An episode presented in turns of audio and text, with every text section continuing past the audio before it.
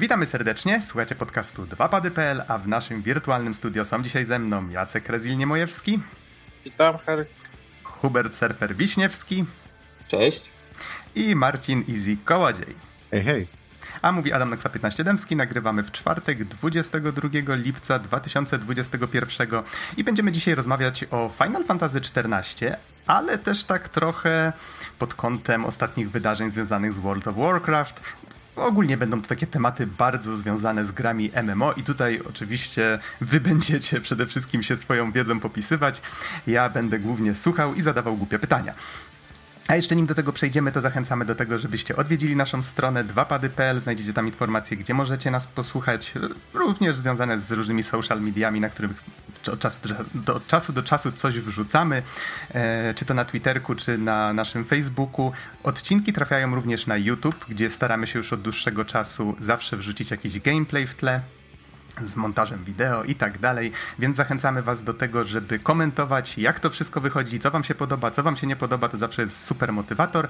Natomiast jeżeli chcecie również wesprzeć nas finansowo, montaż kolejnych odcinków, to możecie to zrobić na Patronite.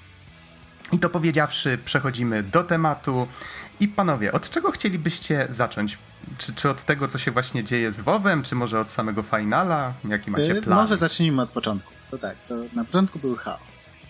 Y, a tak, tak serio. Y, nie, to znaczy chaos do, dopiero tak na dobrą sprawę będzie w Stranger of Paradise, w tym nowym Final Fantasy Origin story. No, ale nie, zacznijmy rzeczywiście od tego, jak wyglądał Final 14 na samym początku, bo no, od czegoś trzeba zacząć. To może zacznijmy od początku. W sumie nawet byłem, byłem tam na samym początku, kiedy to jeszcze... Razem z chaosem? Razem z chaosem, tak, dokładnie. Kiedy to jeszcze nawet nie było Final Fantasy XIV A Realm Reborn, tylko to był zwykły Final Fantasy XIV. Co więcej, to była beta. I powiem wam, że no jarałem się. Wcześniej, wcześniej grałem głównie w Lineage 2, tam parę ładnych tysięcy godzin wbiłem takie o Final Fantasy, o MMORPG. Nigdy nie było szansy, żeby pograć w jedenastkę. I tutaj coś takiego wychodzi. I kumpel mi udostępnił konto, odpaliłem tą betę i była fatalna. Była straszna, była zła.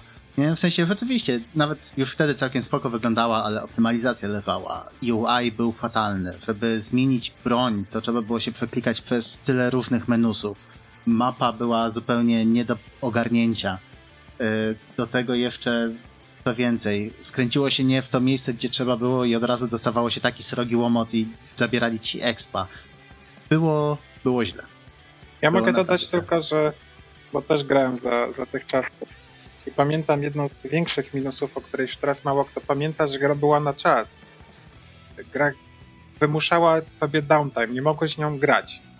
Tak jak sobie siedzieć, siedzieć, nie wiem, 4, 8 godzin czy 10, jakbyś chciał przegrindować, było tak, że exp dobywało się chyba tylko przez 4 godziny, nie pamiętam dokładnie jak to było, ale była ograniczona ilość na każdy dzień expa, którego mogłeś zdobyć i potem już mogłeś siedzieć w grze, mogłeś grać, ale nie mogłeś progresować swojej postaci. To w ogóle był pomysł, nie wiem skąd wzięty. E, to znaczy, wiesz co, ja trochę wiem skąd był wzięty. To było y, wtedy mniej więcej były te wszystkie draki, jeżeli chodzi właśnie o ludzi, którzy umierali w kafejkach internetowych podczas rajdowania, kiedy to rajdy potrafiły trwać po 48 godzin non-stop i mhm. było się jakichś world bossów. I tak jakby to wszystko wynikało z obostrzeń prawnych nałożonych przez, przez rząd, y, przez rządy głównie krajów azjatyckich.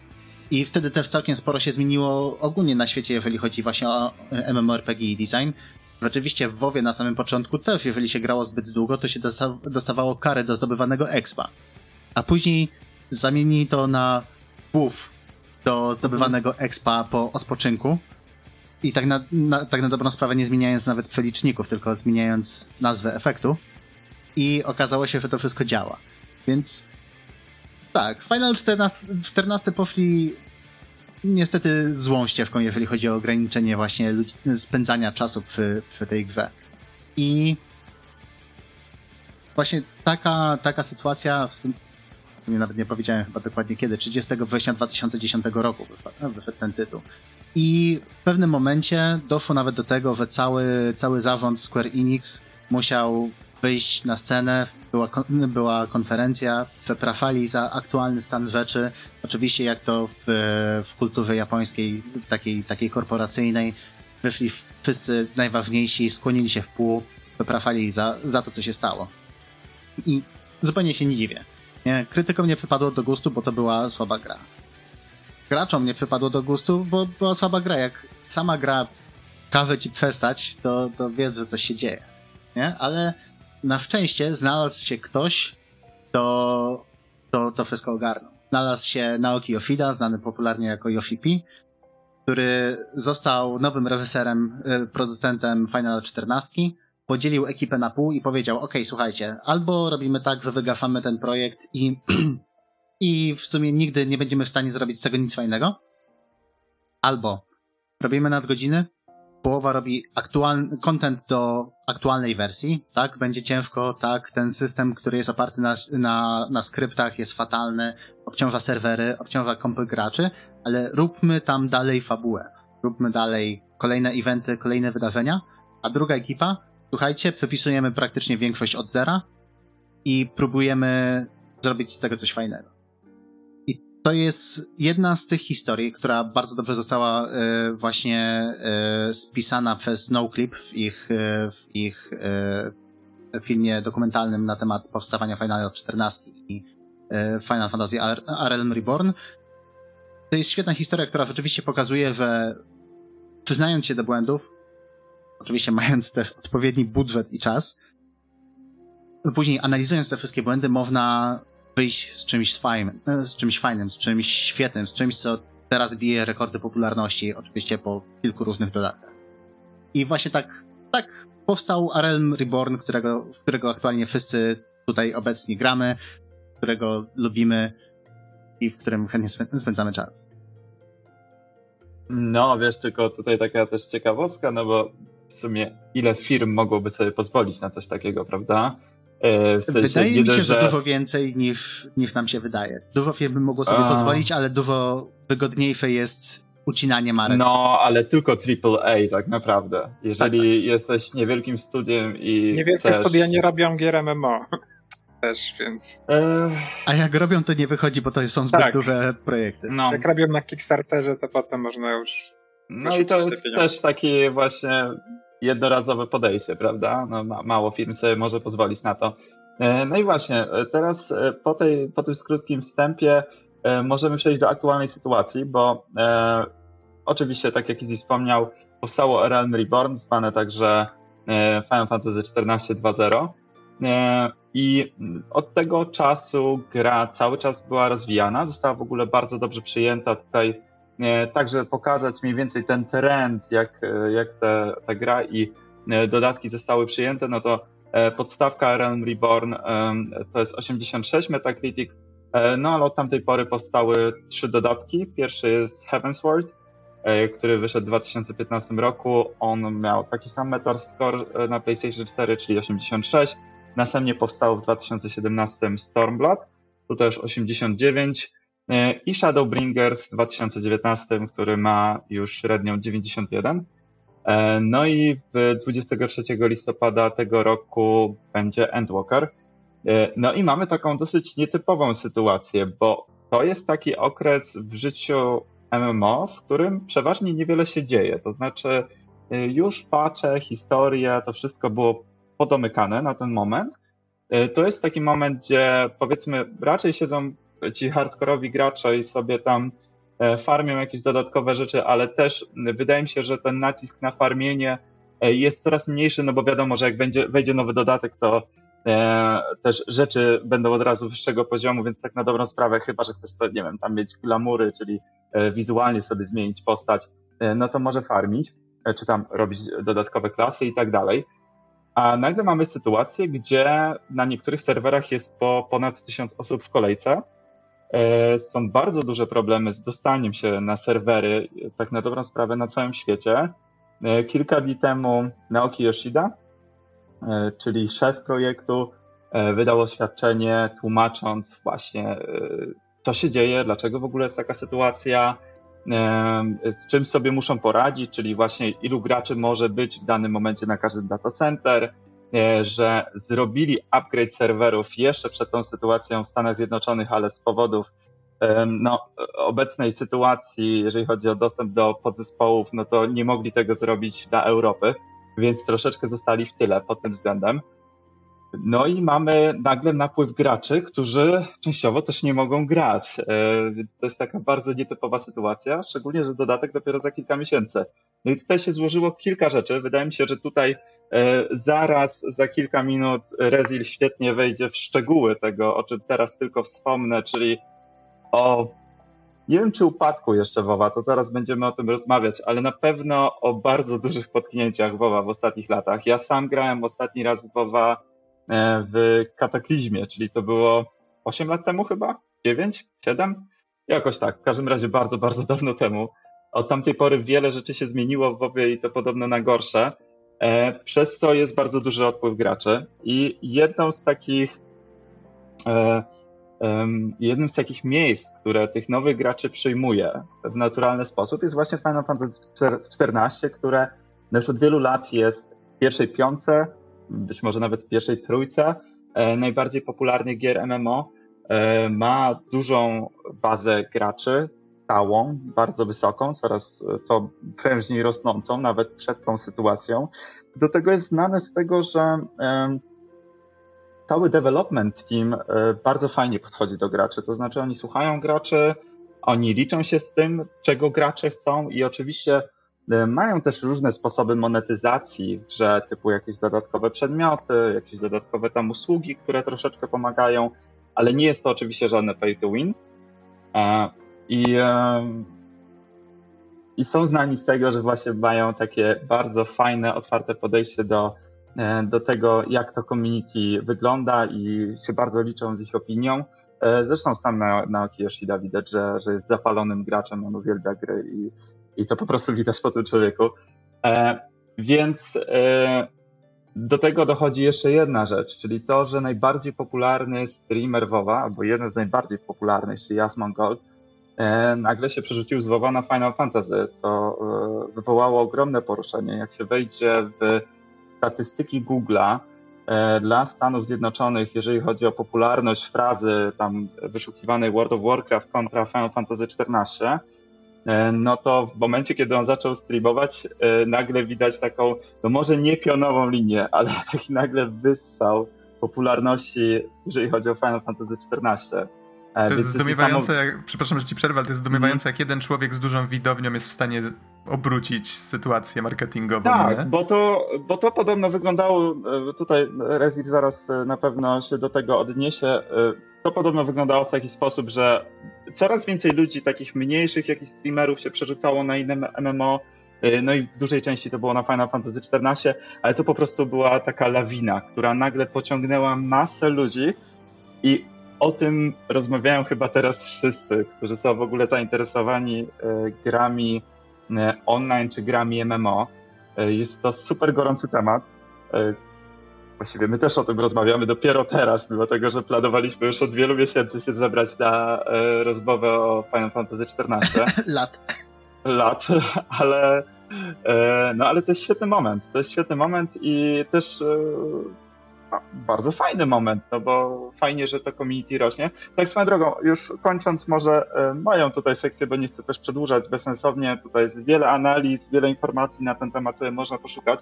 E, gra będzie miała jutro update i będą update'owane, e, aktualizowane właśnie europejskie data center, więc jest szansa, że będzie można się łatwiej już wbić do gry więc yy, i do tego teraz można grać dwa tygodnie za darmo, więc być może to jest dobry moment, jeżeli ktoś jest zainteresowany. A tymczasem oddaję głos Rezilowi, czyli naszemu specjaliście od World of Warcraft. E, no, to warto dodać, że od razu o tym, co mówiłeś, a z Mongoldzie, że jego pierwszy stream Final Fantasy XIV, który był ogłaszany, sam on ogłaszał i reklamował na swoim Twitterze jeszcze nawet można powiedzieć tygodnie przed tym, jak się wydarzył, miał 2 miliony unikatowych wyświetleń, w sensie kiedy się odbył, nie po, więc to są dane Twitcha. Także razem łącznie 2 miliony osób oglądało, jak e, Asmongold próbował grać e, Finala 14 i to nie oznacza, że nagle jest 2 miliony nowych e, graczy w Finalu, bo wiele osób ogląda influencerów z Twitcha dla ich postaci, dla ich charakteru, są powiedzmy takimi celebrytami, e, a niekoniecznie, żeby grać w to samo, co gra. Natomiast tu też była od razu fajna reakcja e, deweloperów Finala, konkretnie moderatorów, ponieważ tam, gdzie się pojawia Asmongol, to się pojawia cała grupa ludzi. I niektórzy są razem z nim grają, żeby mu przeszkadzać i robić na złość, trolując go, a niektórzy chcą po prostu być na streamie, przez chwilę mieć swoje 5 minut, pomachać do kamery, e, swoją postacią i tak dalej. Więc kiedy to się dzieje w finalu, no to niestety bardzo, e, finalu, w WoWie, albo w jakimkolwiek nawet innym MMO, gdzie postać może w jakikolwiek sposób wywierać na drugą postać wpływ, to psuje rozgrywkę, tak? Bo możesz na przykład stanąć na quest giverze i go kompletnie zasłonić. I ciężko potem na niego kliknąć. I było wiele takich osób, które chciały przeszkadzać Asmongoldowi, jak, jak grał e, Finala 14, ale jak się okazało, e, reakcja moderatorów i devów Finala była bardzo szybka i te osoby zostały zbanowane. E, więc tu już był taki pierwszy szok dla Asmongolda, który e, nigdy by się nie spodziewał takiej reakcji po deweloperach MMO, szczególnie World of Warcraft, bo z World of Warcraft Asmongold ma mm, burzliwą historię, jeśli chodzi o, o Blizzard i, i który go odsunął nawet oficjalnie podczas jednego z BlizzConów ze streamu, ale to już jest zupełnie inny temat. E, także mu, wydaje mi się, że mu był potrzebny taki push po prostu w którąś stronę i kiedy okazało się, że ta grupa influencerów trochę mniejszych niż on wszyscy patrzą w stronę Finala 14 i powoli próbują, to też e, zachęciło go, żeby spróbować. I to tak naprawdę e, rozpoczęło ten, w moich oczach, tą ostatnią falę, najmocniejszą tych, tych przejść, gdzie za nim poszli wszyscy ludzie, wszyscy teraz o tym rozmawiają. Jest to e, jakiś trend przechodzenia z jednej gry na drugą. Natomiast wszystko tak naprawdę, wydaje mi się, powoli zaczęło się na początku tego roku e, z kłopotami z WoWem. WoW ma teraz trzeci dodatek, w którym właściwie robi e, to samo. Żeby wytłumaczyć to najpro, tak najprościej, nie wchodząc w jakieś straszne szczegóły, to tworzy mechaniki i content tylko na dany dodatek. Jak ten dodatek się kończy, to w tym momencie ten content jest już nieaktualny, nieważny, wyrzuca się go do śmieci. I, znaczy on e, jest usuwany z gry? Nie jest usuwany z gry, ale nic ci nie daje. Nie ma kompletnie powodu, żebyś go wykonywał. Żadnego. Bo to nie jest content, który pomaga ci levelować, to jest content, który pomaga grindować sprzęt.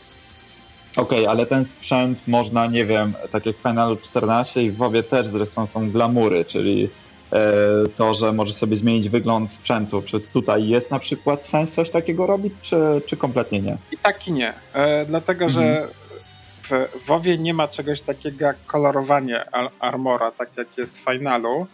Więc na przykład e, w nowym dodatku możesz zdobyć sam armor, tylko on jest teraz czerwony, a nie niebieski.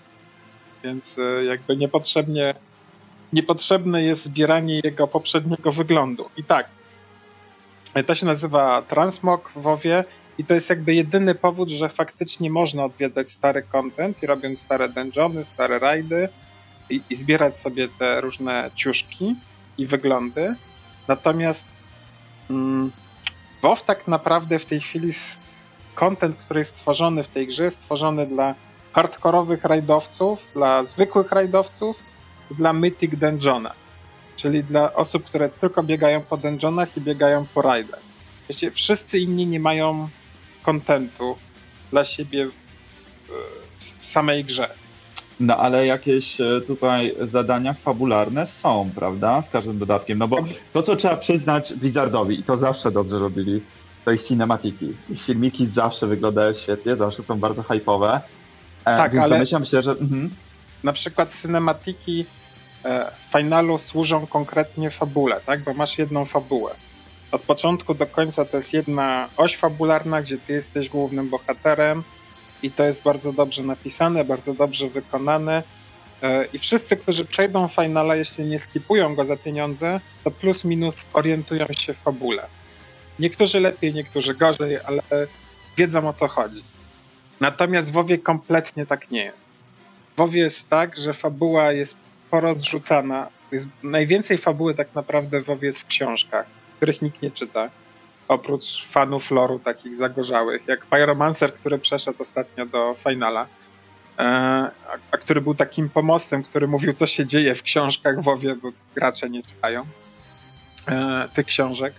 E, jest w komiksach, jest w różnych encyklopediach. W samej grze są questy, które niektóre z nich są dotyczą tego głównej osi fabularnej, inne nie dotyczą, ale to też nie jest w jakiś specjalny sposób wyróżnione. Także możesz spokojnie grać w byle jaki dodatek do WoWa i kompletnie nie wiedzieć o co chodzi. Co robisz? E, czyli nie jest tak jak w Finalu 14, że musisz przejść całą zawartość tego głównego wątku fabularnego, no bo tutaj, żeby dostać się do tego całego mięska w finalu, e, czyli tych wszystkich rajdów najnowszych, tych wszystkich e, dungeonów i tak dalej, no to musisz przejść przez całą fabułę. E, nie, Rozumiem, to... że w World of Warcraft czegoś takiego nie ma. To znaczy możesz po prostu ominąć fabułę podstawki Burning Crusade i wszystkiego innego, tak? I, i od razu przejdziesz dalej? Jak to wygląda? Tak, WoW jest tak brutalny w tym stopniu, że w tej chwili jedną z najnowszych e, mechanik, którą wprowadzili na początku tego dodatku, to było coś takiego, że gracz, który już ma jakąkolwiek postać na maksymalnym poziomie, może sobie pójść do takiego NPC, jak zaczyna nową postać i wybrać, w, który, wybrać, w którym dodatku chce levelować. W sensie, żeby przez cały czas levelował tylko w jednym dodatku, bo do tej pory to musiałeś skakać trochę kontentu tutaj, trochę tam, bo zawsze levelowałeś szyb, szybciej niż był kontent tego dodatku. Mhm. Więc y, wyglądało tak, że zaczynałeś trochę w tym starym WoWie sprzed 15, 17 lat, potem pograłeś trochę w trzecim dodatku, mogłeś pójść do drugiego, czwartego i tak dalej. Kompletnie nie miało to ze sobą żadnej spójności.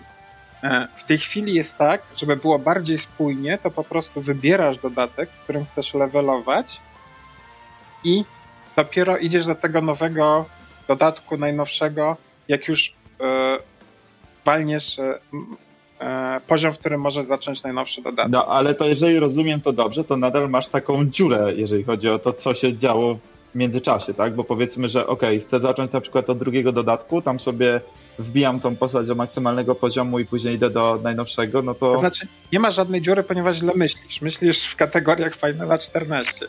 Tu, mhm. nie ma, tu nie ma fabuły, która cię prowadzi. W WoWie nie ma czegoś takiego. Nie ma głównego wątku, nie ma main scenario. To jest nowa rzecz wprowadzona w nowych dodatkach, natomiast nawet to jest w pewnym sensie mocno dziurawe. Nikt w WoWie nie zna do końca fabuły WoWa. Są lore masterzy, którzy zajmują się tym, żeby przekazać, co się po kolei dzieje i w czym bierzesz udział. I są te cutscenki, o których mówiłeś. Tylko ja nawet mówię też o cutscenkach w samej grze, niekoniecznie tych cinematikach. Bo te cinematiki to jest bardziej taka prezentacja nowego dodatku, tak? O czym będzie. Taka reklama, powiedzmy. Trailer, nawet w pewnym sensie. To służy. Natomiast yy, yy, nie jest to tak naprawdę pokazanie fabuły, o czym ten dodatek będzie, tylko taki prymajs drobny. Natomiast sama, samo to, jak biegasz po questach, e, nie jest do końca związane fabularnie, bo nawet jak masz teraz w najnowszym dodatku quest z main story, to on w dużej mierze polega na tym, że robisz dla konkretnych frakcji konkretne zadania, ale one nie mają kompletnie żadnego znaczenia w tym, co tak naprawdę się dzieje. Więc masz powiedzmy przez e, jeden dodatek 3-4 cutscenki na silniku gry, które plus minus kierują fabułę w którąś stronę, natomiast ty jesteś pasywnym e, widzem tego, co się dzieje, tak? Ty nie jesteś bohaterem w WoWie, yy, jak, tak jak jesteś w finalu, głównym mm. bohaterem praktycznie. Czyli, czyli Final Fantasy XIV robi to zupełnie odwrotnie, czyli yy, jesteśmy główną postacią całej osi fabularnej i tak naprawdę wszystko jest taką spójną historią, podzieloną oczywiście na te dodatki, aczkolwiek jedno z drugiego wynika. E, to jest jedna chronologicznie prowadzona fabuła, e, troszeczkę tak jak w stylu, w stylu ogólnie gier RPG, czyli tutaj e, wydaje mi się, że jest to dosyć ogromna różnica. E, trochę zeszliśmy z tematu, o którym chyba chciałeś opowiadać, ale wydaje mi się, że fajnie, że o tym opowiedziałeś, bo no, pokazałeś mi na przykład znaczy, To jest widzenia, porównanie, tak? Właśnie tego... Tak, tak, że z punktu widzenia prowadzenia narracji jest tutaj zupełnie inna, inna wizja, inne podejście, co jest dla mnie bardzo ciekawe, bo widzisz, nie, nie, nie, pamiętałem tego zupełnie, że tak to wyglądało Warcraft. No, można powiedzieć najbardziej ogólnikowo, że w Finalu 14 fabuła jest w grze, a w WoWie fabuła jest e, w dużej mierze poza grą. I trzeba samemu je szukać w grze. Ja chciałem jeszcze dodać, że właśnie dzięki temu Final może sobie pozwolić na kilka bardzo fajnych smaczków, typu e, wiązanie, po, po pierwsze to, że mamy e, w najnowszym dodatku mamy dungeon, który praktycznie fabularnie nawiązuje do wszystkich wcześniejszych części. To nie tylko tak, że, że rzeczywiście fabularnie się dzieją pewne wydarzenia, nawet jeżeli tego nie pamiętamy, to przypomni nam to muzyka. Gdzie rzeczywiście niektóre motywy muzyczne przewijają się, są powtarzane tylko że w trochę zmienionej formie. Dosłownie, dosłownie parę dni temu co biegliśmy ten, biegliśmy dungeona i właśnie ktoś zwrócił uwagę, że ej, przecież ten dungeon ma podobną muzy muzykę jak ten, który jest w ogóle jakieś 150 main story questów później. No tak, bo fabularnie to też jest powiązane. No, Final w ogóle fabularnie może sobie pozwolić na wiele rzeczy, tak? Może to samo, ten sam fakt, że może odnieść się do postaci i do wydarzeń, które były, to jest coś, co powiedzmy jakiś taki średni gracz jest w stanie zauważyć, tak? Nie, nie jest tak, że pewnie kojarzysz wszystkie te postacie, ale kojarzysz jakieś postacie i to, że się z nimi wcześniej spotkałeś, natomiast w WoWie nawet jak jest, o, wielki twist, wraca pan numer E2 i ty nie masz kompletnie pojęcia, kim on jest, bo on był tylko w książce, albo był w grze ileś tam temu, a ty levelowałeś przez ostatnie 6 lat i nie robiłeś tych questów akurat, tylko co innego nie masz pojęcia, kim on jest i to jest dla ciebie, a okej, okay. jak zwykle obejrzę sobie e, Pyromancera albo Nobela na YouTubie i on mi wtedy wytłumaczy, co się właśnie stało, co ja zobaczyłem. Bo tak to ja nie mam właściwie pojęcia. Ale jak sam wspomniałeś, najważniejsi lore masterzy właśnie katapultowali się gdzie indziej, tak? Jeden z nich, tak. Jeden okay. z nich jest zachwycony finalem i właśnie tym, że jak jest prowadzona fabuła e, w tej grze. Natomiast e, też nie chcę, żeby w ogóle to, co ja o czym ja teraz mówię, brzmiało tak kompletnie po jednej stronie tylko, bo WoW robi dużo, dużo fajnych rzeczy, których Final nie robi, ale akurat mamy tak, że mówimy głównie o Finalu. E, myślę, że warto wspomnieć też o tym, że dla wielu osób przechodzących z WoWa do Finala to przede wszystkim pierwsza bariera to nawet nie jest ten słynne, co się mówi, o musisz przetrwać 2.0, e, Realm Reborn, który ma bardzo wolny pacing miejscami, a potem po Heaven's Ward wszystko się dzieje już super, zajebiście, w ogóle miód. Natomiast pierwszym problemem dla wielu ludzi, z tego co widzę, to jest niestety zderzenie kultur. Ponieważ Final 14 to jest gra japońska. To jest JRPG, jest tam dużo mangi i anime. E, I to w takim bardzo ogólnikowym znaczeniu, tak? Bo bardziej bliżej moim zdaniem Finalowi 14 do Dark Soulsów niż e, powiedzmy do Talesów, e, czy do jakichś takich skrajnie anime serii. Natomiast te kwestia lalafelów, czy, e, czy kwestia, czyli tej niskiej rasy odpowiedników, odpowiedników powiedzmy gnomów w WoWie, czy też to, że biegają wszędzie cat girle w bikini, to jest coś, co kompletnie może komuś zepsuć grę, czy zniszczyć imersję, jeśli nie nadaje na tych falach, na których jakby Final był tworzony i co jest normalne zupełnie dla tych graczy, którzy są przyzwyczajeni do takiego azjatyckiego podejścia. Więc to zauważyłem, że to wszyscy się bali, że Asmongold się właśnie tego odbije, ponieważ to jest taki facet, co lubi być wielkiej zbroi, z wielką brodą i toporem, albo mieczem e, i tarczą i w ogóle nie uznaje żadnego anime ani tego typu rzeczy. Natomiast dość szybko się przekonał do Cat Gearsów, więc... Oczywiście, powiem ci tak, ale to jest, to jest bardzo ciekawy wątek, bo e, tutaj też oczywiście cały podcast moglibyśmy o tym nagrać, że te, ta bańka kulturowa, w której my jako gracze, którzy nie wiem, wychowali się na PlayStation 1 czy nie wiem, jakimś Nintendo z tymi grami typowo japońskimi, zupełnie inaczej na to patrzymy. W sensie nas coś takiego nie dziwi, a na przykład mam znajomych, którzy no bardziej właśnie w stronę jakichś Elder Scrolls i tak dalej, właśnie World of Warcraft. I na przykład ja siedzę i oglądam trailer takiego Endwalkera i się jaram tym, co widzę, a znajomy mówi, Boże, jak te postacie wyglądają. A ja, ej, chwila, co jest z nimi nie tak? Są perfectly fine, nie?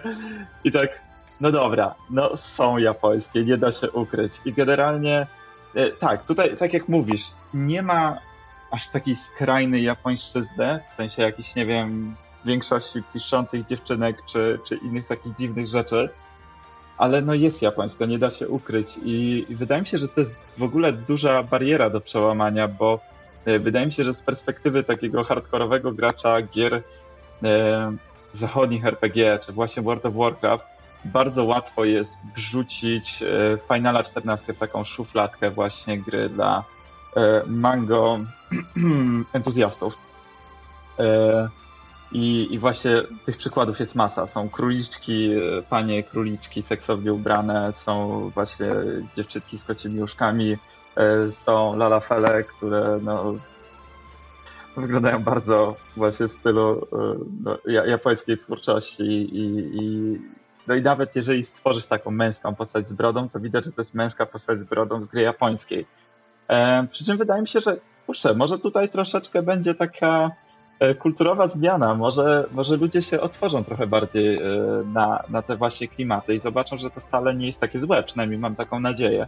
Bo wydaje mi się, że skoro jest takie zainteresowanie wśród tych powiedzmy zachodnich graczy, tych fanów właśnie jakiegoś World of Warcraft czy zachodnich RPGów, e, być może oni docenią, że ej, no dobra, może mamy tutaj biegające dziewczynki z kocimi łóżkami, ale mamy też świetnie napisane postacie, e, nie wiem, rewelacyjną muzykę i masę innych rzeczy, więc to jest coś za coś. E, no tak, więc trzeba wykonać jakim... ten krok.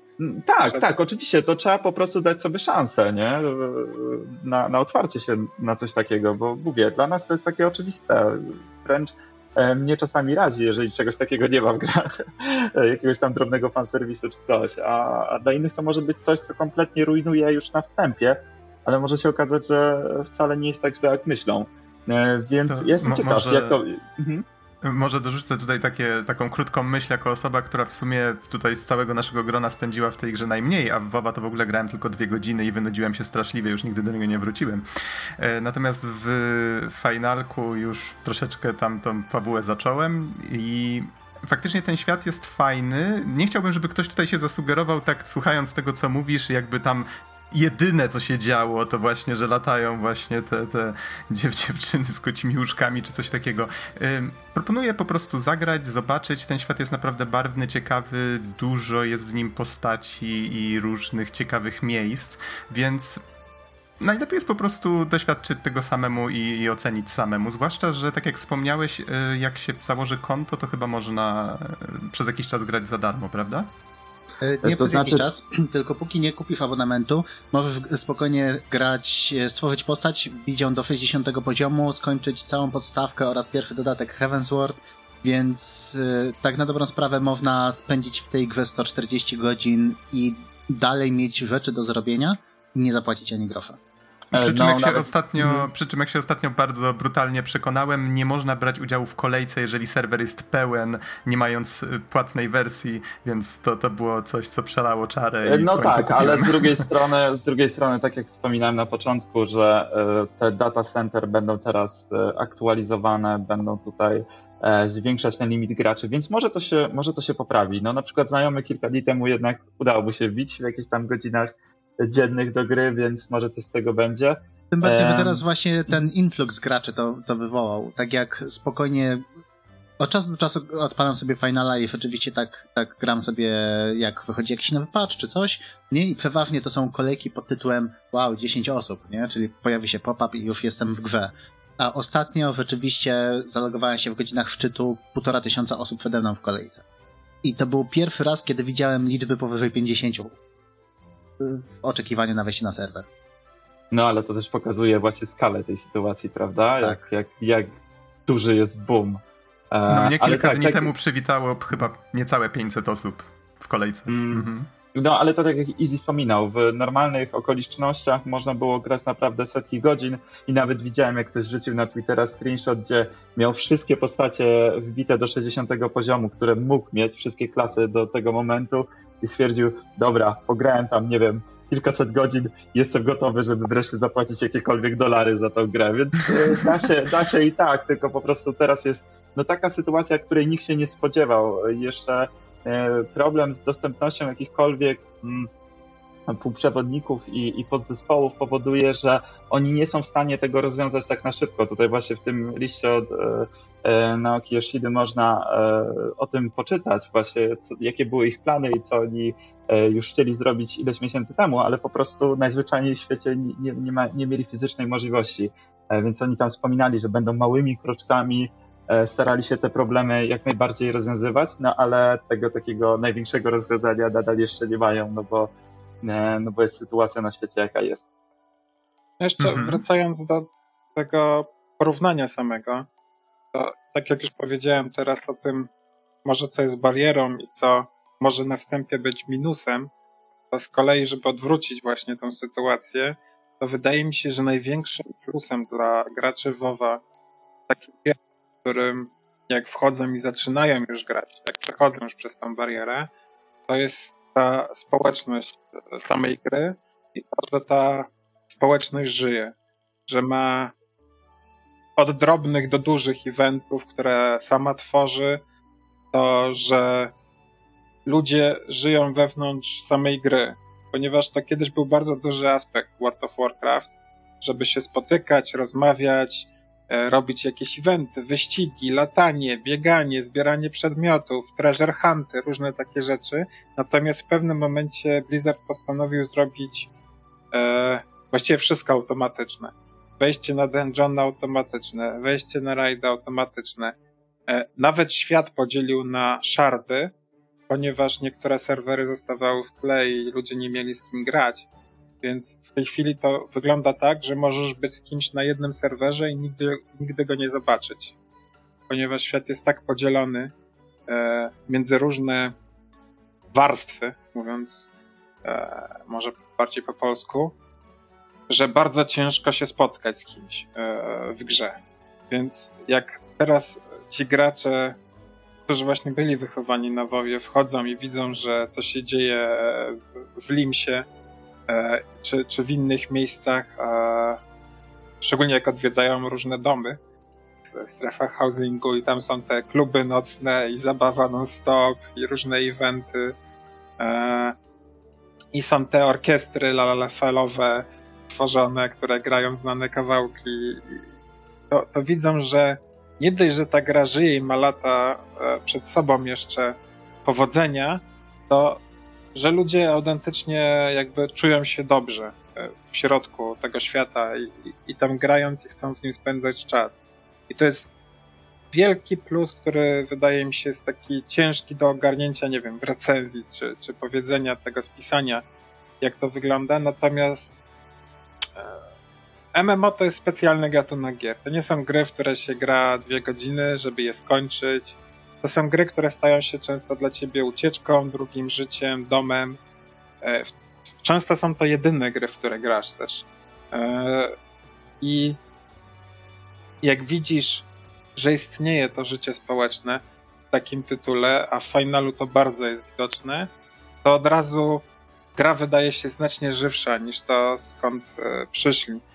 W WoWie ten problem polegał na tym, że dodatek 9.1, czyli pierwszy dodatek od najnowszego, e, pierwszy patch do najnowszego dodatku, który wyszedł w listopadzie, e, wyszedł dopiero teraz, wyszedł w czerwcu, po 8 miesiącach. E, I przez ten czas nie było co robić w tej grze. I ludzie są też dosyć zmęczeni tym, tą sytuacją, to też było coś, co ich popchnęło. To ja mam tylko dwie szybkie rzeczy do dodania, jeżeli mogę się wtrącić. E, po pierwsze o tym community, które mówiłeś, właśnie też chciałem wspomnieć o tym, że e, te miasta żyją, że ludzie tam się bawią, e, nie wiem, robią jakieś głupie pozy, grają muzykę. Tam cały czas coś się dzieje, wszystko żyje. Inna sprawa, że fajne jest to, że można latać między serwerami, czyli w każdym momencie można polecieć na inny serwer, na przykład Easy gra na innym serwerze niż ja, ale nie ma problemu, żebyśmy robili wszystko razem, bo ja się mogę przeteleportować do niego, on do mnie. E, zresztą nie wiem, czy to już wprowadzili, bo chyba mieli w tym patchu, który był tam dwa dni temu, wprowadzić e, przenoszenie się między data center, więc w ogóle już teraz chyba wszędzie można latać, gdzie się tylko chce. Albo e, będzie nie, to tego wprowadzone. jeszcze nie wprowadzili. Okej, okay, dobra, czyli mój błąd. Myślałem, że planowali to wprowadzić w tym patchu, widocznie późniejszym. W każdym razie to będzie chyba wprowadzone jeszcze przed Endwalkerem. E, tak więc to jest fajne, bo niezależnie gdzie ktoś, gdzie kto gra, można grać razem. E, no i druga sprawa odnośnie tego, że e, e MMO, tak jak mówisz, dla wielu jest drugim życiem, ale akurat w przypadku Finala nie musi być i uważam, że to jest bardzo fajne, bo to nie jest gra, która, jak to ktoś ładnie w jakimś filmiku, który dzisiaj czy wczoraj oglądałem, stwierdził, że to nie jest gra, która zachowuje się jak zazdrosna dziewczyna, która cały czas potrzebuje twojej atencji, jest bardzo zła, kiedy odwracasz się w stronę innych. Tutaj sam nawet, sami nawet twórcy zachęcają do tego, żeby na przykład pograć sobie w patch, albo jak wychodzi nowy dodatek i odstawić grę na jakiś czas, spotkać się z rodziną, z ludźmi e, e, znajomymi, pograć w inne gry. Sam Naoki Yoshida e, wygłaszał takie kwestie e, i wydaje mi się, że to jest bardzo fajne, bo to jest rzeczywiście gra, tak jak zresztą też Easy wspomniał, że on tak gra z doskoku. Ja zresztą tak samo. E, ja nie gram cały czas Finala 14. Gram w niego od czasów premiery A Realm Reborn. Grałem chwilę w jeszcze w 1.0, ale to dosłownie w godzinach liczone. E, od czasów 2.0 gram regularnie. Co kilka miesięcy, nawet miałem kilka lat przerwy, e, więc nikt, że tak powiem, nie zmusza do siedzenia. Nic tak naprawdę nie straciłem. Całą zawartość mogę robić tak na dobrą sprawę kim tylko chcę, czyli mogę robić z ludźmi, którzy są dużo wyżsi levelowo ode mnie, z ludźmi, którzy dopiero zaczynają. I to nie jest gra, która cały czas wymaga od ciebie stuprocentowego poświęcenia, chociaż oczywiście może być, bo jest co tam robić. To jeszcze może dodam tak od siebie jedną małą myśl, yy, yy, tak z punktu widzenia osoby, która jest, można powiedzieć, na początku całej tej historii.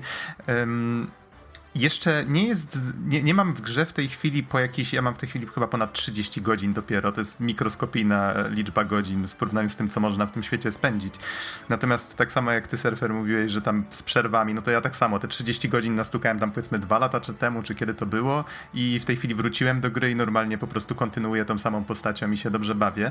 Robię dalej fabułę, gram normalnie w to jak w grę single player, od czasu do czasu gra po prostu podsuwa mi, o, masz tutaj nowy dungeon fabularny, tak? Zrób go z ludźmi i zachęca do tego, żeby jednak od czasu do czasu coś tam robić wspólnie z innymi.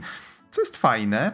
E, trochę mi to przeszkadza, że jakby jeszcze jak chcę z wami coś porobić, to wy musicie się jakby dostosować do mnie, że ja mam na przykład tylko trzy dungeony odblokowane, a wy już dużo, dużo więcej atrakcji i jakby wy musicie się dopasować do mnie, więc jakby najlepszą rzeczą, jaką ja mogę w tej chwili zrobić, to po prostu dalej siedzieć i, i tą fabułę popychać Ale do przodu, no, tak? pamiętaj, że tak jakby nam to nie przeszkadza i właśnie Final 14 jest zaprojektowany tak, że nawet jeżeli robimy low level content razem z tobą, to po pierwsze nasze levele są skalowane tak, żebyśmy też mieli jakiekolwiek wyzwanie, po pierwsze, a po drugie też mamy z tego dodatkowe benefity, że gramy niskopoziomowe dungeony. Mhm. Tak, tak. Znaczy, taka... chcę, tu jakby, chcę tu jakby zarysować troszeczkę obraz, jakby ktoś chciał zacząć, tak? Jak to mniej więcej wygląda. To może taka główna myśl, którą chcę przekazać, da się w to grać podobnie jak w Guild Warsa 2. To jest w sumie drugie MMO, z którym, chyba pierwsze MMO, z którym spędziłem w ogóle dość sporo czasu i tam też faktycznie można było się po prostu skupiać na fabule. Od czasu do czasu oczywiście gra zachęcała, czy nawet zmuszała nas do tego, żeby grać z ludźmi w grupie, tak? To było tak sprytnie zaszyte. Tutaj działa to raczej podobnie. Trochę inaczej, ale, ale podobnie. Mhm. Tutaj prawdopodobnie Nox sam byś nie chciał, żeby e, jako nowy, nowy gracz mógł od razu iść z nami na jakiś dungeon na wyższym poziomie, ponieważ wiem, że nie lubi spoilerów, a Aha. taki dungeon mógłby ci zaspoilerować e, fabułę, co się dzieje dalej, więc... Mm -hmm. No, Final 14 wszystko się opiera, tak? To fundamentem jest ta historia i fabuła.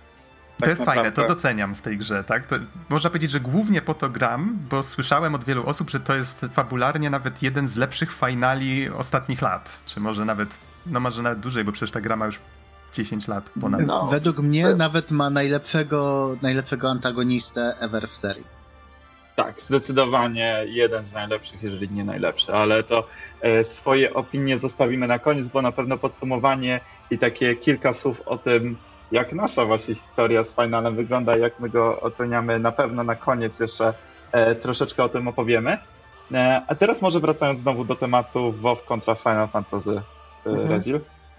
No tak, to właśnie ja chcę powiedzieć ostatni, moim zdaniem najważniejszy punkt który jest też dosyć e, już taki bardzo in-depth, jeśli chodzi o grę MMO, ale wydaje mi się, że jak nasi słuchacze jakby grają w MMO, to, to zainteresują ich takie konkretne rzeczy, konkretne fakty. I w... już trochę o tym mówiliśmy, ale źle traktował swój stary content, e, content i to, co się działo e, w grze. Jeśli wychodzi nowy dodatek, to właściwie oprócz transmogów nie masz co robić w tych starych dodatkach. Stary content, mimo że często bardzo wysokiej jakości, jest kompletnie zapomniany i zostawiony sam sobie i nie ma po co go robić. Masz Natomiast na myśli teraz. Y, WoWa, tak? Bo na sekundkę cię urwało. E, A, tak, tak. Mówię w tej okay, chwili okay. o WoWie. Mhm. Natomiast bardzo fajnym rozwiązaniem designowym w finalu jest to, że nawet jak jesteś na endgame'ie, to są nagrody, jest po co wracać do pierwszego rajdu z wersji 2.0. Albo z, z dodatku Stormblood i tak dalej, czy do dungeonów, czy, czy właściwie do prawie całego kontentu. Jesteś za to ciągle nagradzany. To też trochę to, co właśnie Easy mówił o tym, że można wspólnie cały czas grać. I to jest fajne rozwiązanie, którego na razie brakuje WoWowi. A finalów jest przez to właściwie cały content ciągle żywy. Więc y, możesz zacząć grać później, możesz nie biegać ze wszystkimi na równi, ale masz tą pewność, że ktoś dołączy do twojej drużyny i, i, i, ci pomoże robić nawet jak grasz od początku. No w tej chwili to nie jest problem, bo dużo gra, graczy gra w te początkowe fazy. Rezir, wybacz, że słowo ci wejdę, ale właśnie to, co jeszcze warto według mnie nadmienić, jeżeli chodzi o ten o tą zawartość z wcześniejszych poziomów, to jest to, że na jednej postaci możesz mieć wszystkie klasy. E, czyli to jest o tyle też fajne, że ten wybór pierwszej klasy nie powoduje takiego obciążenia psychicznego, że źle wybierzesz i już tego nie zmienisz, ale właśnie druga sprawa, ja mam na przykład trzy klasy na 80, czyli maksymalnym aktualnie poziomie, no ale na przykład kilka dni temu zacząłem sobie robić gladiatora, który później przejdzie w paladyna, więc leciałem znowu od pierwszego poziomu, e, znowu robiłem pierwsze dungeony, znowu robiłem pierwsze walki z bossami i tak dalej, E, I to też powoduje, że ta zawartość z niższego levelu jest cały czas aktualna, jest cały czas po co ją robić. I nawet jest po co ją robić e, swoimi klasami na 80 poziomie, bo dostajemy e, specjalne waluty, które możemy wymieniać na taki bardzo wysokolevelowy gear, więc tam tak na dobrą sprawę wszystko żyje cały czas. Wiadomo, że są jakieś, nie wiem, rajdy, które mogą być trochę mniej popularne, no to wtedy poczekamy sobie 10 minut zamiast 3 minuty w kolejce, E, ale tam wszystko nadal żyje, wszystko jest sens robić, zależy tylko co się chce robić, to znaczy jakie ma się swoje własne cele i wizje tego, jak się chce ten czas spędzić, ale poza tą fabułą można robić tak naprawdę wszystko i do wszystkiego wracać. Jest nawet New Game Plus, czyli jeżeli ktoś chce sobie przypomnieć historię, to może nawet przechodzić wszystkie, e, e, wszystkie zadania od samego początku, co też uważam, że jest bardzo fajnym rozwiązaniem. No tak, tutaj to co powiedziałeś to jest bardzo ważne, że WoW opiera się na tym, że robisz inne postacie, robisz alty i tymi altami jak chcesz levelować to często musisz przechodzić, szczególnie w najnowszym dodatku, przez, to, przez tą samą drogę, którą już przechodziłeś. E, nie ma systemu alternatywnego levelowania, więc tak naprawdę wszystkimi postaciami robisz w cudzysłowie to samo. E, szczególnie na, na tym najwyższym E, poziomie na najnowszym dodatku. Natomiast w finalu jedna postać może zrobić wszystko, jest to fajne rozwiązanie i niezwykle wygodne. Tak. czy coś jeszcze, Rezil, uważasz, że jest wartego do dodania, albo ktoś inny coś chce dodać do tej całej sytuacji? no, mogę Ma... powiedzieć, to może takie już wchodzenie e, nie wiem, czy w szczegóły, czy w mniej ważne tematy, chociaż nie chciałbym nazywać e, mniej ważnym tematem muzyki, E, w tej grze. Natomiast zupełnie inaczej jest potraktowana. E, muzyka w WoWie jest taka, bym powiedział, jest bardzo solidna. Soundtracki są zazwyczaj bardzo fajne.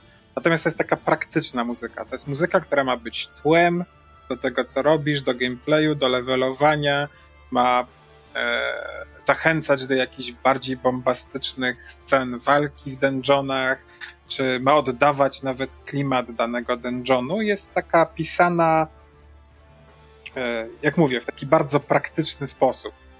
Czyli to nie jest coś, co ma być na pierwszym planie. Muzyka ma być zawsze tłem, może budować atmosferę.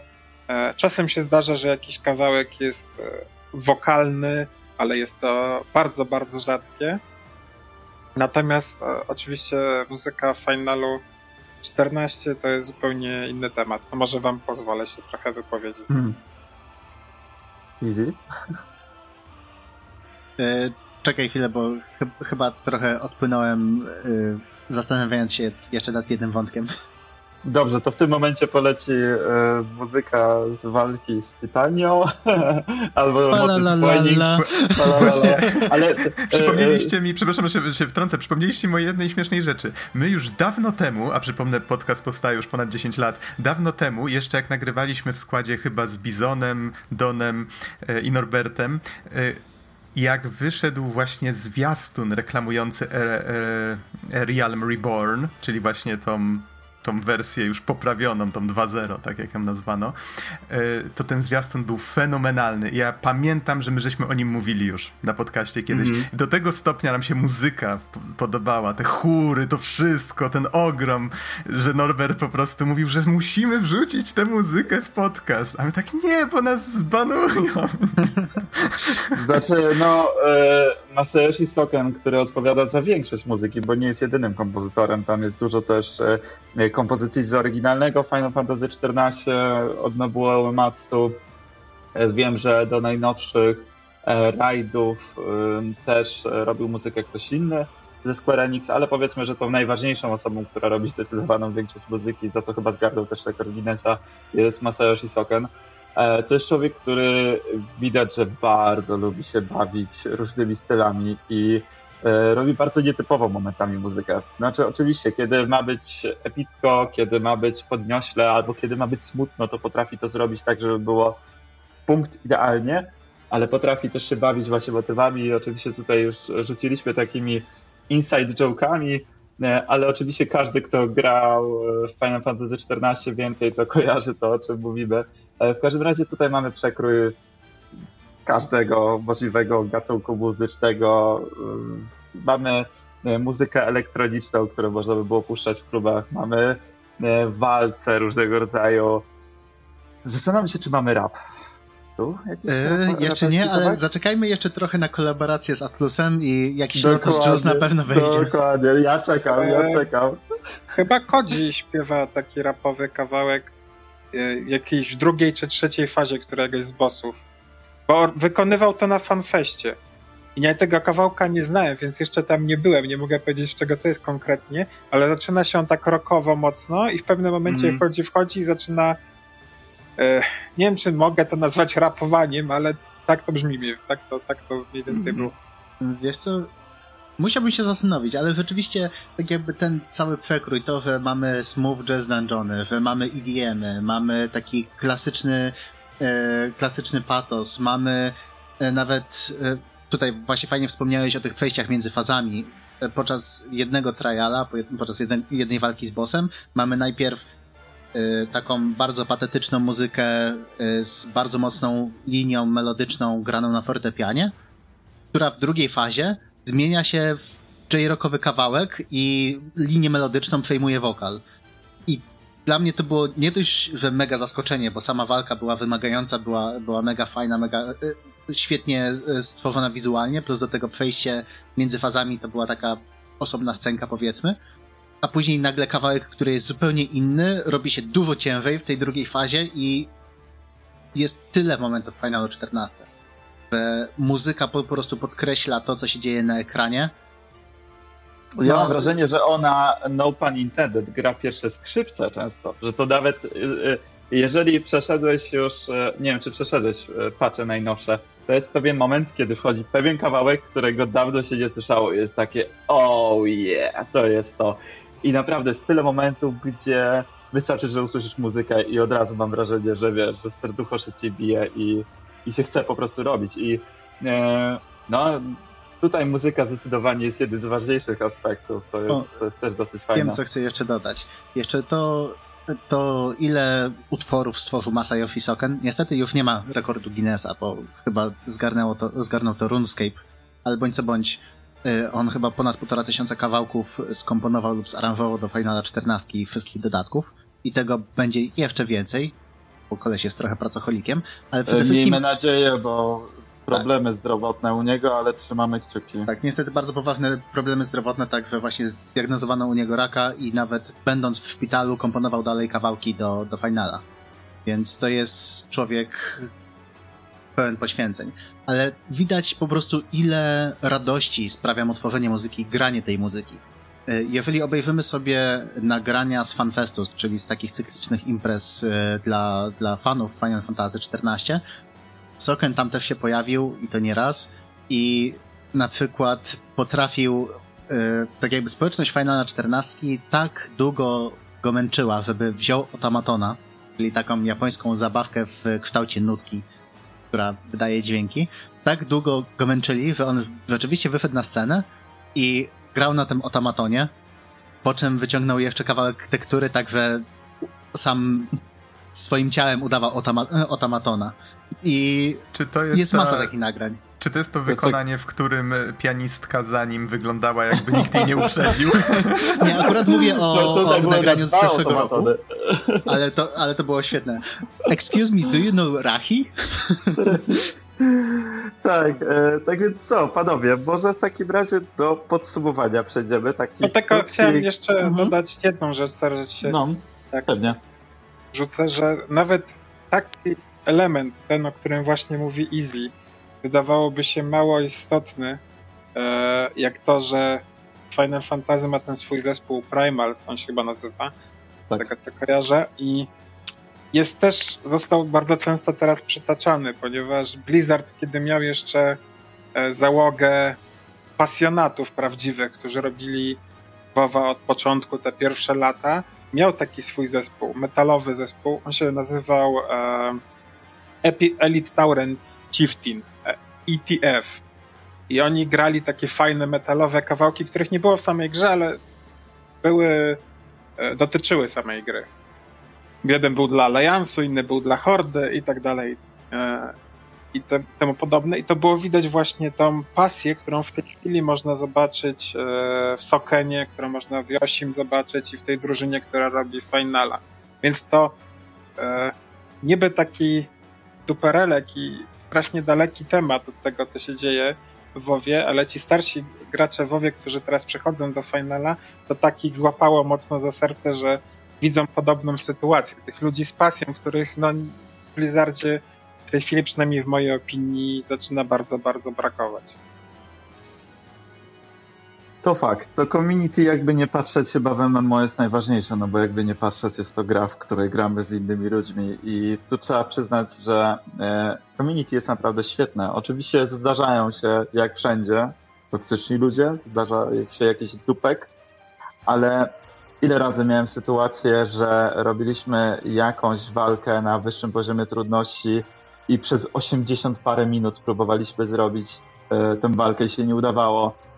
I ludzie po prostu siadali, tłumaczyli na spokojnie, wszyscy na czacie, spoko, nic się nie stało, tym razem się uda, słuchaj, musisz tutaj uważać na to, ale dasz radę. I po prostu takie, kurczę, to jest tak nietypowe po latach grania w Lola na przykład, gdzie jest się bardzo mocno jechanym za każdy błąd i generalnie wejście w tą grę jest masakryczne, jeżeli ktoś by chciał teraz to, bo wszyscy muszą grać perfekcyjnie.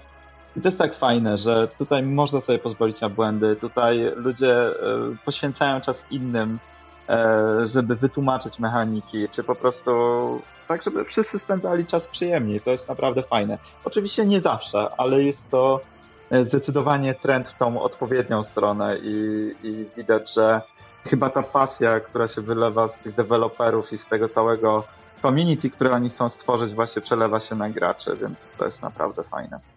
To pozwolę sobie tutaj już, y, tak jak mówiłeś, przejść odrobinkę w stronę podsumowania, albo może właściwie skierować was jedną myślą w tę stronę. To znaczy, yy, mówiliście tutaj zaczęliśmy właściwie od tego, czym właściwie jest Final, o co chodzi. Omówiliśmy trochę te ostatnie wydarzenia, czy właściwie omówiliście te ostatnie wydarzenia z WoWem, od których, które właściwie tak popchnęły nas trochę w stronę tego tematu, bo jak wspomnieliście, już chcieliśmy nagrać coś na temat tej gry od wielu lat już właściwie, bo to jest dość ciekawy temat. Więc przybliżyliśmy jakby naszym słuchaczom trochę kontekst ostatnich wydarzeń, opowiedzieliśmy trochę o obu tych grach i teraz powiedzcie mi, jak chcielibyśmy to podsumować? No bo Zastanawialiśmy się też, czy nie nagrać normalnej, tradycyjnej recenzji w naszym wykonaniu, ale doszliśmy chyba słusznie, mam nadzieję, do wniosku, że nagrywanie recenzji takiej gry MMO, jak właśnie, nie wiem, WoW czy Final Fantasy XIV, jest strasznie trudne. Te gry się non-stop zmieniają i z roku na rok są właściwie już czymś zupełnie innym, tak? Więc to po prostu musiałaby być. To jest po prostu tak jak ten materiał, który teraz nagrywamy. To jest stan na dzisiaj, a co się będzie dalej działo z tymi grami, to do, do końca nie wiadomo. Yy, I powiedzcie mi, jaką myślą chcielibyście zamknąć ten odcinek? Czy zachęcić jednak? Myślę, że jeżeli ktoś poczuł się zachęcony, to już pewnie teraz to już wie, czy chce zagrać Finala, czy nie, po, to znaczy, po tych wszystkich przemyśleniach. Wiesz co, nie wiem, nie wiem dlaczego powiedziałeś, że jednak zachęcić my chcemy zachęcić, bo Final 14 jest świetną grą, jest krytycznie przyjętą grą, która co więcej teraz do 60 poziomu można zagrać za darmo. Okej, okay, przepraszam, źle to ubrałem słowa, ale tak, jak chcielibyście zamknąć ten odcinek? Może na e, tym To znaczy, jeszcze, jeszcze do jednej rzeczy się przyczepię, bo no powiedziałeś, no że to jest gra, która się zmienia i oczywiście to jest gra, Aha. która się zmienia, ale właśnie najpiękniejsze jest to, że nadal możesz grać tą zawartość, która była, powiedzmy dwa, trzy dodatki temu i mieć dokładnie to samo doświadczenie, co gracze, którzy grali Day One. To o, znaczy, to wiesz co, to może, przepraszam, że ci się wtrącę w słowo, mm. bo mhm. to jest też dość ciekawe, tak może krótko tylko powiem, że e, tam gdzieś mignęła ci ta myśl, jak, jak tam wcześniej, że początku wiele osób, czy Rezilowi, że wiele osób na początku ym, jest ostrzeganych, że jednak ta fabularna część z podstawki jest słabsza niż to, co przychodzi później i widać to chociażby po cutscenkach, po ilości voiceoverów i tak dalej. I Rezil tutaj już przed nagrywaniem wspomniał nam, że bardzo dużo kontentu zostało wyciętego, takiego dość powiedzmy uznanego przez twórców za zbędnego, tak, żeby skrócić trochę ten czas docierania do tych ciekawszych momentów. Więc no, mimo wszystko ta gra się zmienia, tylko że no, starają się zmieniać ją na lepsze. To znaczy, to jest jedyny taki przypadek, jeżeli chodzi właśnie o pewne questy Realm Reborn i pewne questy łączące Realm Reborn z um, pierwszym dodatkiem, więc tutaj tak, masz rację, przy czym każdy dodatek e, później, z tego co wiem, pozostał niezmieniony i, no i nie wiadomo, oczywiście może się zmienić za 5-10 lat. Aktualnie jest to wszystko tak samo, jak było, jeżeli chodzi o poza tym, co było w Realm Reborn. Więc skoro już mam głos, to pozwolę sobie przejść do podsumowania. I może bardzo krótko, tak żeby już tutaj nie, nie przeciągać tego, bo troszeczkę się rozgadaliśmy jak zawsze. E, tak jak mówiłem, moja historia z Finalem Realm Reborn zaczęła się dnia pierwszego premiery, więc e, wtedy grałem, przeszedłem e, całe Realm Reborn, odpuściłem grę na ileś lat, e, wróciłem tak na dobrą sprawę w czasach chyba Stormblooda, albo być może już Shadowbringers, nawet nie jestem pewien. nie, to jeszcze Stormblood. Wiem, bo wtedy, jeszcze... wtedy zaczęliśmy tam grać na nowych postaciach. Tak, znaczy jeszcze był moment, gdzie grałem jeszcze na tej swojej postaci starej jakiś tam czas później, e, ale odpuściłem na wiele lat i wróciłem w czasach Stormblooda, a później Shadowbringers znowu wróciłem. E, I tak jak mówię, ja gram, grałem wyrywkowo, e, na przykład jeden dodatek i później grę zostawiałem teraz jest chyba moment, kiedy gram ogólnie najdłużej, może inaczej, nie, nie ciągiem, ale powiedzmy, że w danym roku to było najwięcej grania, powiedzmy, względem poprzednich lat. E, no i cóż mogę powiedzieć? Zgadzam się z tym właśnie, co, co wspomniałeś, bo sam ci zresztą to mówiłem, że Realm Reborn jest e, oczywiście najsłabsze, to nie zmienia faktu, że nadal uważam, że jest bardzo dobrym MMO. E, ono po prostu nie broni się aż tak dobrze według mnie e, w porównaniu do reszty jeżeli by oceniać samą e, linię fabularną. Ona jest niezła, ale no nie jest to powiedzmy, nie są to jakieś ogromne wyżyny. E, za to od pierwszego dodatku do wszystkich dodatków, które już były, uważam, że jest z każdym dodatkiem coraz lepiej. E, no i tak jak też wspominaliśmy z Izim, no, że Shadowbringers na pewno jest top, w top finali. Według mnie no, jest top 4-5 moim jest po prostu świetne. I serdecznie zachęcam. Ja wiem, że jest masa graczy, którzy się czują odrzuceni przez to, że to jest MMO, chociaż wydaje mi się, że jeżeli ktoś nie jest zainteresowany MMO, to nie dotrwał do tego momentu naszej dyskusji. W każdym razie, nawet graczom, którzy ogólnie nie lubią MMO, polecam mimo wszystko przebić się przez całą fabułę e, Finala, bo jest naprawdę świetna. No jeżeli ktoś szuka dobrego MMO do grania ze znajomymi, czy poznawania ludzi i robienia naprawdę ciekawych rzeczy, to Final 14 jest naprawdę świetną grą i no i cóż, ja łącznie spędziłem ponad 40 dni w grze, więc e, w sensie tak zliczając całościowo godziny, E, wychodzi ponad 40 dni, więc to chyba coś już oznacza. E, no i się bawiłem świetnie i czekam aż skończymy i będziemy mogli iść grać. No dobrze, to może ja wskoczę.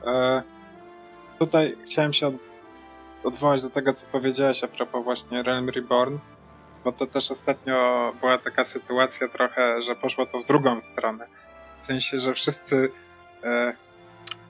finalowi gracze z trochę taki barierę mieli, taki system obronny, chcieli e, po prostu realnie przygotować ludzi na to, co robią i mówili, o nie, Realm Reborn to jest najsłabszy, potem będzie super mega, ale Realm Reborn to uważajcie, bo to trzeba przetrwać, trzeba przejść i tak dalej. I zaczęło to denerwować niektórych influencerów, właśnie jak ten Pyromancer, o którym rozmawialiśmy, bo w pewnym momencie on tylko słyszał, Boże, ta gra przez pierwsze 50 godzin czy 60 to jest okropna, jest fatalna, nie można na nią patrzeć, nie da się w nią grać, mm. musisz przejść do Heaven's Ward, żeby, żeby się zaczęła tak naprawdę. I także wpadło z takiej jednej skrajności w drugą skrajność. E, jest bardzo dobry Realm Reborn, tylko nie jest tak dobry jak to, co, co, co jest po nim po prostu. I tylko tyle. Natomiast porównując już konkretnie do, do WoWa, jest naprawdę nie powinien gracz WoWa mieć z tym problemów, że pacing jest zepsuty po WoWie żadnego tego pacingu nie ma, samemu się go ustala, tutaj też w pewnym sensie już teraz można. Plus te wycięte questy dużo robią, moim zdaniem, do, do tego, jak, jak ta gra się przechodzi. Nowi gracze mają fajniejsze i lepsze doświadczenie tylko dzięki temu. Natomiast podsumowując z mojej strony, e, bardzo fajnie Jesse Cox to powiedział, że to nie jest MMORPG, tylko to jest RPG MMO. Że e, to, co jest ważne w tej grze właśnie, to te aspekty tego, że ty jesteś głównym bohaterem, że ona ci pokazuje fajną, bardzo złożoną, czasem też bardzo dojrzałą fabułę i opowieść, którą jeśli nie skipujesz, to jakby musisz przejść. Nie ma innej drogi do, do levelowania. Musisz ją przejść i musisz ją poznać, ale chcesz to też e, zrobić. W miarę zagłębiając się w szczegóły tej, e, tej historii. I to jest chyba najważniejszy aspekt, żeby poznać tą fabułę. Bo jeśli polubisz fabułę w finalu i zostaniesz te godziny, to wszystkie inne aspekty po kolei potem do tego dojdą. I zaczniesz chcieć fajnie wyglądać, może zaczniesz chcieć łowić rybki. Tych opcji jest multum, olbrzymia ilość. Nawet bym powiedział, że miejscami trochę się czujesz przygnieciony przez ilość tych opcji, więc warto na początku tylko skupić się na tej fabule i przejść ją i potem na tym poziomie 80 na maksa, jak już to wszystko skończysz, to tylko masz wtedy Jezus Maria, mogę się teraz za to, za to zabrać, za to wszystko i, i tak dalej. I to ci nie ucieknie, tak jak o tym rozmawialiśmy. Każdy content w każdej chwili robisz, kiedy chcesz. A i też bardzo ciekawe jest to, że Endwalker e, został pokazany jako zakończenie pewnej kolejnego rozdziału E, pewnej fabuły w tym, w tym świecie historii, to też jest e, coś nowego na MMO. Ja dużo gram w grę MMO i nie spotkałem się z tym, żeby był dodatek, który jest zapowiedziany jako zakończenie pewnego rozdziału czy fabuły, która była budowana tutaj od samego początku tej gry. Oczywiście nie jest to, żeby nie było źle zrozumiane, nie jest to zakończenie gry. Final 14 nie przestaje istnieć, nie, nie zamyka się w żaden sposób, Natomiast zamyka to w tej chwili fabułę i to już nawet w najnowszych patchach kończąc bardzo widać, że świat zmienia swój e, i wygląd i jakby status. Easy. Nie no, już chyba wszystko zostało powiedziane, co miało być powiedziane.